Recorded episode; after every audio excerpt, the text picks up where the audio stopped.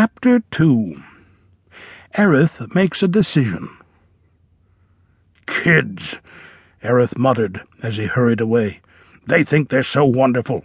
Truth is, they do nothing but make their elders work hard, eat their food, ask for things, break them, then proclaim all adults stupid. And what do kids give in return? Nothing.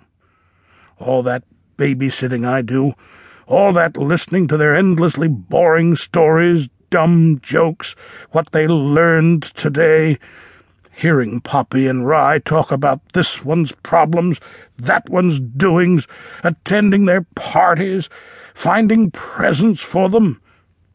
Well, here it is my birthday. At least I only have one a year. But do those kids notice? No, not so much as a gill of grasshopper gas. Do they care what I feel, think, am? Not one pinch of pith pills. Right. The whole world would be better off without kids.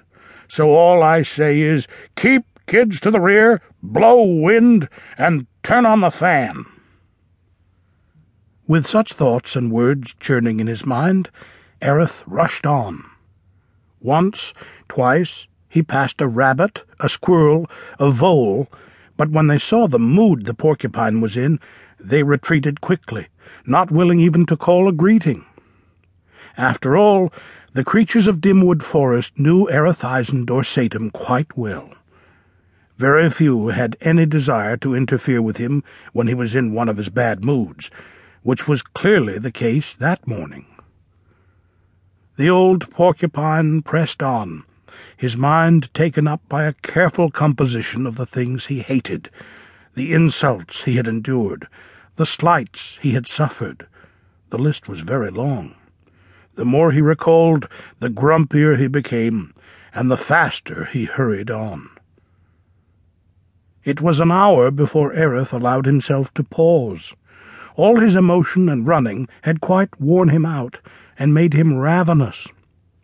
Spying a young pine tree, he scrambled over to it and began to peel away the outer bark, then chew on the green layer underneath. Good, good, he babbled as he gobbled. This is more like it.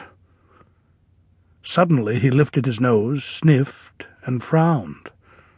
Squirrel splat soup. The air has changed. It was true. The air was different. It had become crisp and had a deep, tangy smell.